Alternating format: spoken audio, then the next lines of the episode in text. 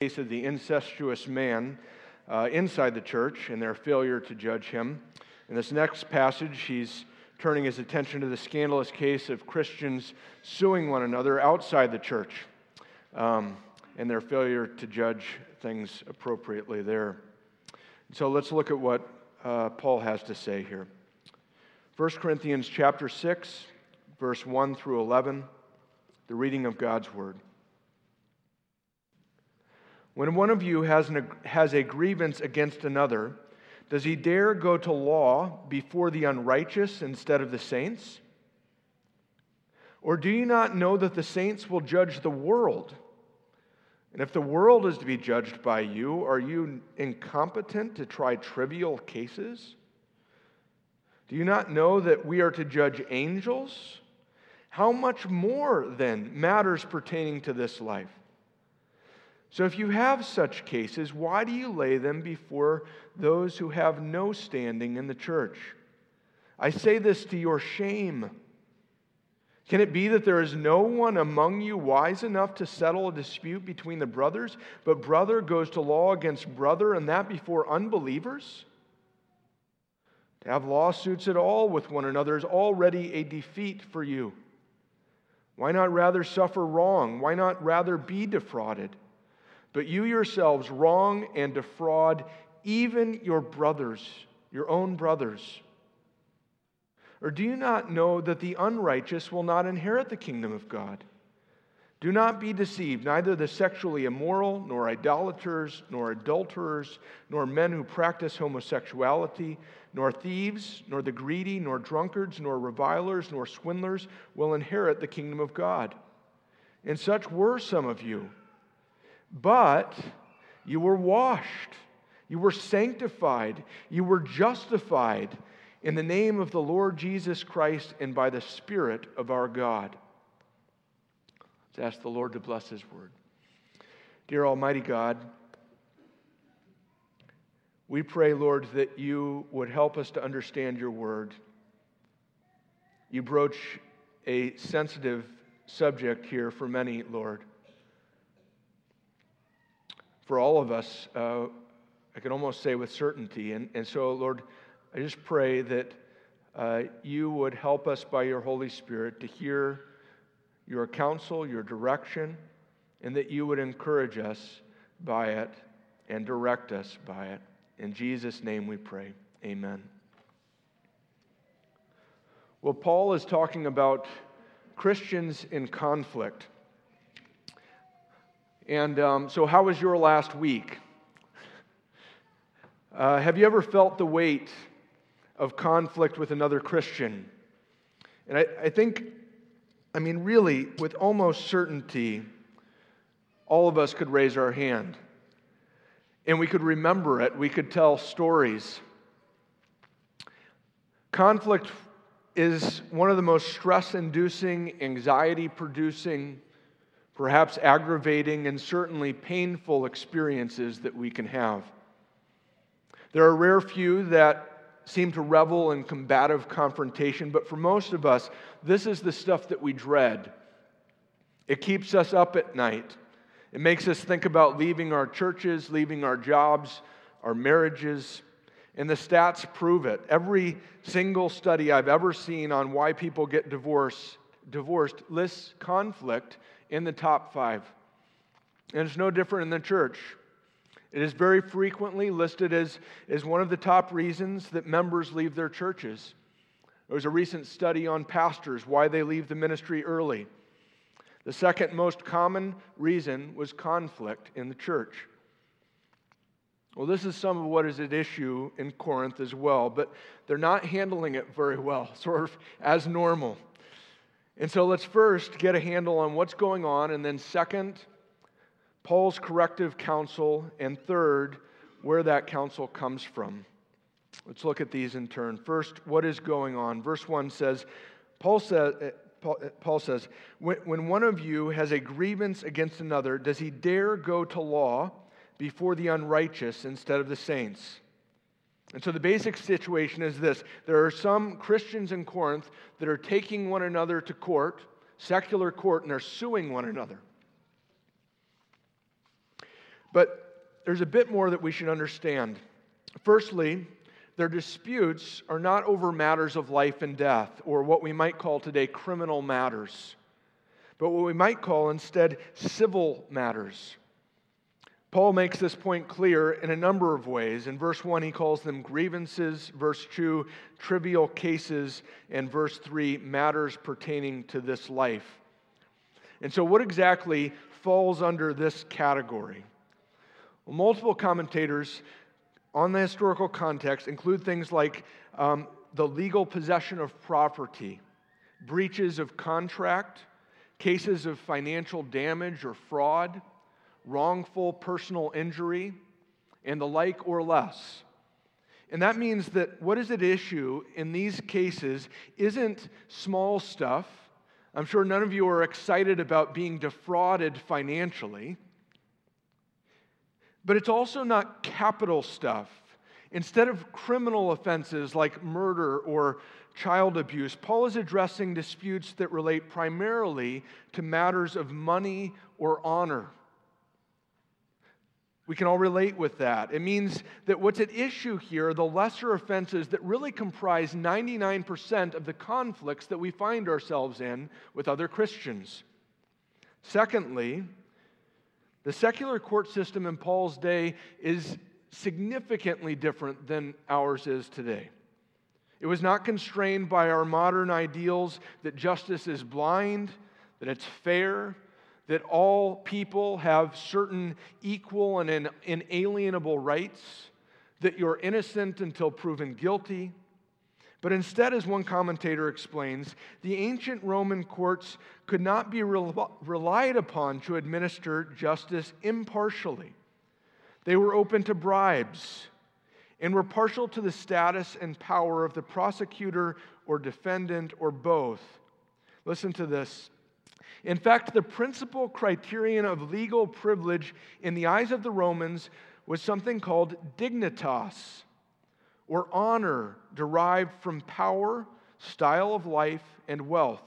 In other words, not fairness is what, what tips the balance of the scales of justice, but power, wealth, that's what tips the scales of justice. And furthermore, going to court was very expensive and beyond the reach of most people. And therefore, in practice, the Roman legal system was controlled by the upper class and it reinforced the distinctions between the classes. So that means the Roman justice system, in a word, is unjust.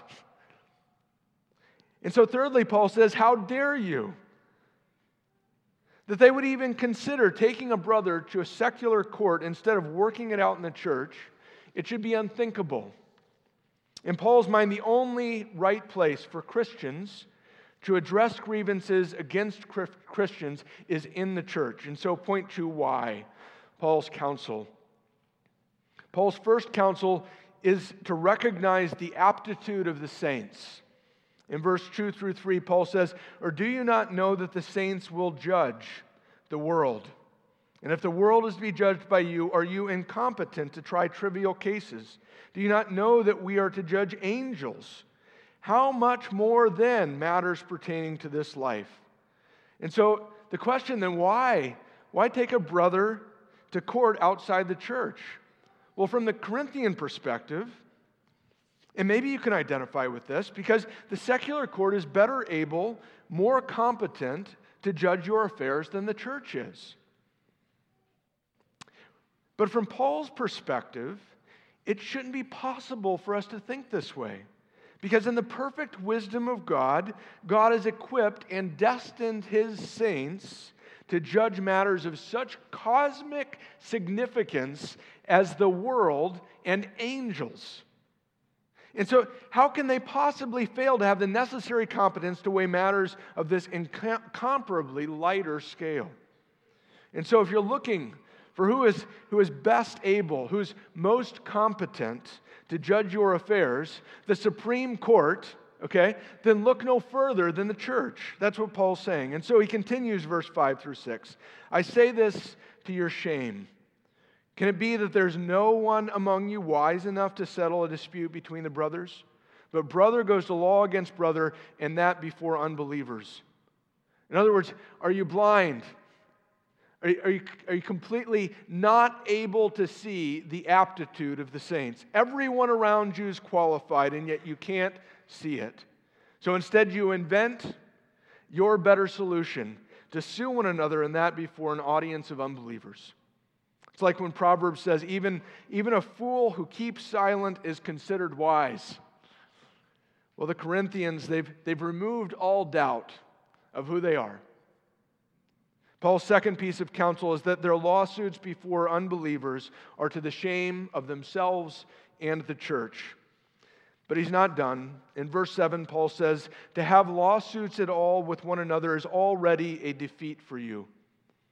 He says, Why not rather suffer wrong? Why not rather be defrauded? Now we read that. It's like, did he really say that? It, it sounds alarming. Or, or else it's just extraordinarily hard counsel. Is Paul suggesting here that, that we should just ignore our offenses? Well, not at all. This whole passage is bursting with judgment language for inside the church. And at the end of the last passage, in chapter 5, he told us specifically that we're, we have a calling to judge those inside the church. And so Paul isn't saying don't judge, ignore your conflicts, but rather that lawsuits are too far that's the third piece of counsel here. Despite the intensity of their conflicts, there should be a line that Christians won't cross. For Paul, taking a brother to court is, is, is definitely over that line. And perhaps that's intuitive to you as well, but, but the scene on the ground in Corinth, I mean, it just makes it that much clearer and it sheds some light on, on why would anyone take someone to court? Remember again, the ancient court system wasn't fair, it was expensive, it was ruled by the elite, but its proceedings, this apparently was a sight to see. They were extraordinarily destructive. One commentator describes them this way He says, With reputation on the line, the courts were awash with personal enmity. The proceedings were not conducted dispassionately by the parties, i.e., with respect and civility but with great acrimony or animosity, hatred, malice. Advocates were not expected to show any restraint at all. In fact, the advocate was permitted to use the most unbridled language. The most unbridled language, like cussing, cursing your advocate about his client's adversary or even his friends, his relations, or his witnesses. It's a, it's a cesspool. The court was the place where young orators learned to play the crowds of onlookers with colorful character assassination. In other words, the ancient court was like this verbal gladiator match with no rules. It was a public spectacle, small part law, large part entertainment. It was something like an old episode of the Jerry Springer show, if you happen to remember that. So you can even, if that's the case, can you even imagine taking a Christian to that kind of court? And I hope not, but what Paul's getting at is that it may not have been plan A for the Corinthians either. Lawsuits, much like divorce, isn't where any of us normally start. They're a result of continued escalation after all our plans, A, B, C, and whatever, have failed.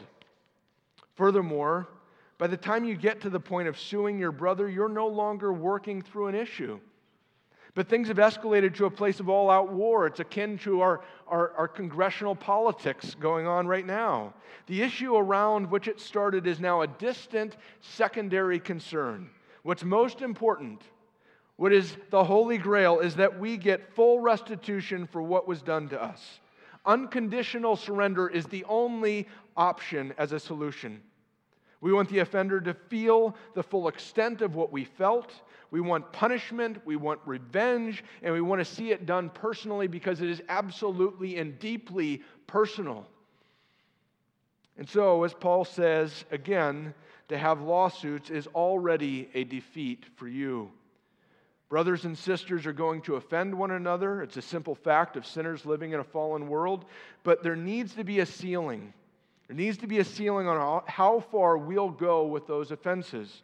We can work things through a long way and for a long time, and we should, and we should be patient with that. But we can't let things escalate anywhere near this far.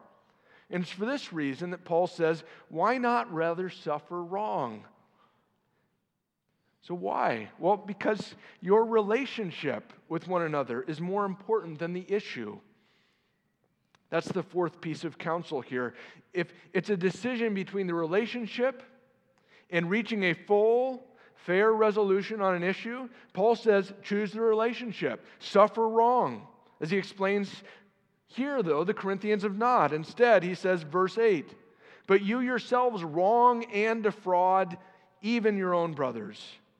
And so at the end of the day, the most important thing, what, what, what takes the cake, what will drive you, is you and your stuff. Relationships, even with your brothers and sisters in Christ, aren't worth the cost of your civil grievances. And so, point three where does all this come from? Well, firstly, as Paul has just exclaimed here at the end of verse 8, but also in verse 5 and 6, we are brothers. By virtue of our being bound to Christ, we are necessarily bound to one another. And for Paul, that means that we are family. It's why lawsuits between Christians are such an abominable thing. They should be an abominable thing. Just think about what two brothers suing one another would say about their relationship. It's not a unique thing, we've seen it in the world around us. It continues to happen. It would say these two really, really hate one another. It'd say this stuff is more important than, than them. It'd say that's a seriously dysfunctional family. And the reason is because there's something hardwired in all of us that tells us how family members are supposed to relate with one another. Well, Paul's saying that that hardwiring that's deep in all of us, that's natural to us, we've got an intuition and an instinct about, it's supposed to function in our church family as well. His problem is that for the Corinthians, it's not. In their lawsuits, they look like people that hate each other, and they might very well hate each other. It's making the church look like a dysfunctional family. That's only a part of why this is so tragic because you see, the church isn't just like any other family. In verse 9 through 11, Paul says, Or do you not know that the unrighteous will not inherit the kingdom of God? Do not be deceived. Neither the sexually immoral or idolaters, adulterers, etc., will inherit the kingdom of God. And such were some of you. But you were washed, you were sanctified, you were justified in the name of the Lord Jesus Christ and by the Spirit of our God. And so, in other words, there are two people groups on the planet those outside, who are the guilty and unrighteous of the world, who are excluded and non heirs of the kingdom of God, and those that are inside, those who have been washed, sanctified, and justified in Christ through the Spirit, adopted into the family of God, and heirs of the, uh, together of the kingdom of God. And we were all of the former, but now as Christians, we belong to the latter. That's the sense of the overly redundant Greek in verse 11. David Noe will like this. The word translated but is one of the strongest adversatives in the Greek language, and Paul uses it a lot here. It's so awkward, in fact, that the English translations, most, don't translate it because it literally reads, But you were washed. No transition. But you were sanctified. No transition. But you were justified. It's like this jackhammer on the point that you are no longer of those people, but as Christians, you have been born again into His people. And that means our brothers and sisters in the church are now together with us, members of the most important, powerful, and wealthy family, period. We are heirs with Christ of the kingdom of God. I just want to let that hit you for a minute. We are heirs together with Christ of the kingdom of God. The idea of kingdom connotes authority responsibility, boundaries, jurisdiction. And therefore, if you're a citizen of one and not the other, you can't cross back over to the other for justice. It would be like trying to contest an American traffic ticket in Canada. That's why Paul says, verse 4 Why do you lay them, your grievances, before those who have no standing in the church? The point is, they don't have jurisdiction over your affairs. But even worse, as Paul stated in verse 2, you're going to have jurisdiction over them and theirs. You're the ones that are going to judge the world. And therefore, you're taking your brother to their court is like taking your case to a foreign court and a lower court. It's a violation of the church's jurisdiction, and it's flipping the judicial hierarchy on its head. And so it just doesn't make any sense. And the same is true with respect to our being heirs. Heir connotes wealth, power, position. And in the case here, of a kind which nothing higher or more could ever be added. It is the ultimate. We are heirs of the ultimate and eternal kingdom of God. And so, why then do we fret? Why do we fret so much over things that are so infinitesimally smaller relative to what we possess in Christ. It's like a billionaire fretting over spilt milk. You'd look at something like that and you'd be like, something wrong with you? There's something wrong with us. And that's why Paul is so flabbergasted at the Corinthians' actions. It's not to say that the matters of this life don't matter, just uniformly ignore your grievances, but, but that we need to get a right perspective on them. Misplaced honor favoritism, financial damages are serious things. But they're not ultimate things, they're not life and death things, and we need to be careful about acting as if they were. And we do act as if they were. We are incomprehensibly and irreducibly, irreducibly rich in Christ. And that reality should sober how we think about what's really at stake in our disputes. It means that we actually can afford to be defrauded, we can afford to be wronged. Lastly, we need to remember exactly how it is that we have come into this most privileged of all positions. You see, the reason we are heirs is because Christ suffered for the wrongs, the offenses that we and all of our brothers and sisters deserved. It's why each verb at the end of verse 11 is in the passive voice. Our being cleansed of all the guilt and shame for our sins, our being set apart to walk in faithfulness, and our being declared righteous and put in right relation to God is not a result of anything that we have done or could do, but solely because of what God in love has done for us. That is the sweet good news here, and at the same time, it confronts us with the challenging hypocrisy of the Corinthians. You see, what God in Christ through the Spirit was willing and has already so mercifully and graciously applied to them, they have been unwilling to apply to one another. That's where the shock in Paul's rebuke is coming from, and it should shock us too. And so, what do we take away from this? Well, we might not be suing our brothers and sisters in court, and I hope not.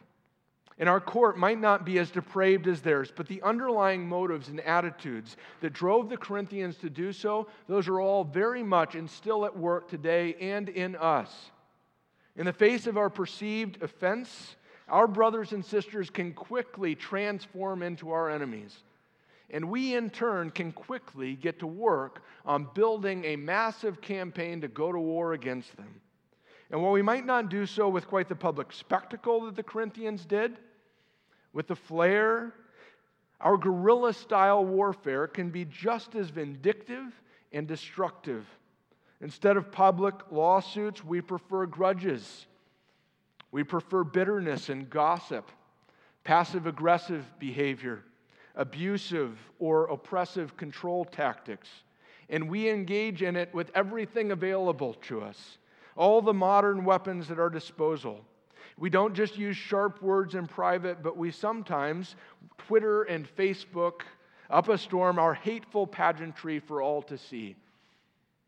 And so it's no wonder that the church has gained a reputation for hypocrisy and a culture of ju- judgmentalism. The ground for that reputation might be overstated, but we who are in the church, we who are in the church also know that sometimes the church is not a very safe place. We don't do conflict very well. And something we need to take from Paul's rebuke here is that that is not okay. Just like the Corinthians, we need to grow here and we must grow here. And so, how do we do that? Well, part of the reason we don't do conflict well is because we don't get what we have and who we are in Christ. We don't get what we have and who we are in Christ. That's what we need to take away. The recurring refrain in this passage is Don't you know? Paul's used this sparingly before to highlight his main point, but here it's like he, he backs up the dump truck and just unloads the whole thing. In just 11 verses, there are 10 of these kinds of questions. The whole passage is peppered with these questions. And the reason conflict is so painful and hard for us, why we do it so badly, is because, well, we forget. We forget or we don't realize what Christ has done for us and our brother. And so we desperately need to get it. We've got to wrap our mind around it. We need to get it more and deeper. It's the secret to doing conflict better. It's how you begin to see and feel what Paul does. It's how the Corinthians' lawsuits and our own sinister approaches to conflict become unthinkable. It's like that paradigm shift in the parable of the unforgiving servant. See, in our conflicts, we're acting like the unforgiving servant. We've forgotten or we don't realize what the Lord has done and who we are in Christ. All that stands before us is, is the offense and the offender. It's all there is in the world. But you see, as Christians, something else happened first and it continues on afterwards. When we stood before the king with insurmountable debt and offenses far beyond what any court could weigh, our Lord chose to show us mercy. And he showed us that mercy at his own expense. It's the grand miracle of the gospel. And that should change things for us. It's the point of Paul's but in triplicate. We are no longer what we were before, and therefore we can't relate to others, and especially Christians like we did before. If God has exercised a love so boundless towards us, how can we possibly withhold what amounts to so much less from our brother who has likewise been loved and forgiven by the same God? To the degree that we do, we are denying who we are and what we have in Christ. And so, is the gospel having its effect on you? That's the question for you. You see, as it does, the kind of vindictive hatred toward our brother that the Corinthians were showing towards one another should become increasingly unthinkable. And yet, that's not all that he has here for us. You see, Paul's not just saying, don't do that anymore, though he is saying, don't do that anymore. Here's the line, don't cross it. But he's also teaching us how to do conflict the right way. Remember, the lawsuit approach to conflict is about getting ours and punishing them. But when we realize that in the providence of God, these folks sitting next to us aren't our enemies, but our brothers and sisters, where there's weight on that title, that office, that position, brother and sister, who have been washed, sanctified, and justified just like us, who are heirs of the kingdom of God with us, then a bond of genuine love will rightly form between us that is even stronger than the strongest bond we have with a blood relative. And as a result, instead of conflict centering on us, just me and them, it will center on Christ. We'll become ministers of Christ in our conflict. Instead of it being about our losing something to them or getting something from them, it will be about growing with them in Christ. And instead of it springing from, out of a personal hatred and anger, it will spring out of a love and empathy from Christ. And so let's remember who we and our brothers and sisters are and what we have in Christ. Let's remember that Christ loved us so much in our conflict with Him that he sacrificed his own life to bring about our reconciliation. And as we remember these things, how we see conflict will change. It will still be painful, at least sometimes, but instead of dread and war and division, it will become a hopeful opportunity. A hopeful opportunity for increasing understanding and unity. And instead of hate and retribution, it will become an opportunity to show respect and grace and love. And so, do you want to have conflict like that? I do. I hope you do too. And that's the power that we have in Christ. And so let's strive to understand more and more who we are and what we have in Christ. Amen. Let's pray. Dear Almighty God, Lord, we confess to you tonight that we do not do conflict well. We have hurt ourselves, we have hurt our brothers and sisters, we have shamed the name of Christ and your church. And it's because, Lord, we you have been excluded from our vision. It has been about us and our offense and getting ours. And so we pray, Lord, that you would infuse in us tonight the truth, the reality of all that we are and all that we have in Christ. And that that would radically fill our vision and shape our vision so that we see our brothers and sisters as likewise loved by Christ, forgiven in Christ, members of our family, our real brothers and sisters. Help us to love one another, Lord, and make us united. May you change conflict from, from a war, Lord, to an opportunity to be bound together more tightly, to grow and be sanctified, to be conformed increasingly into the image of Christ. Please do this work, we pray. In Jesus' name, amen.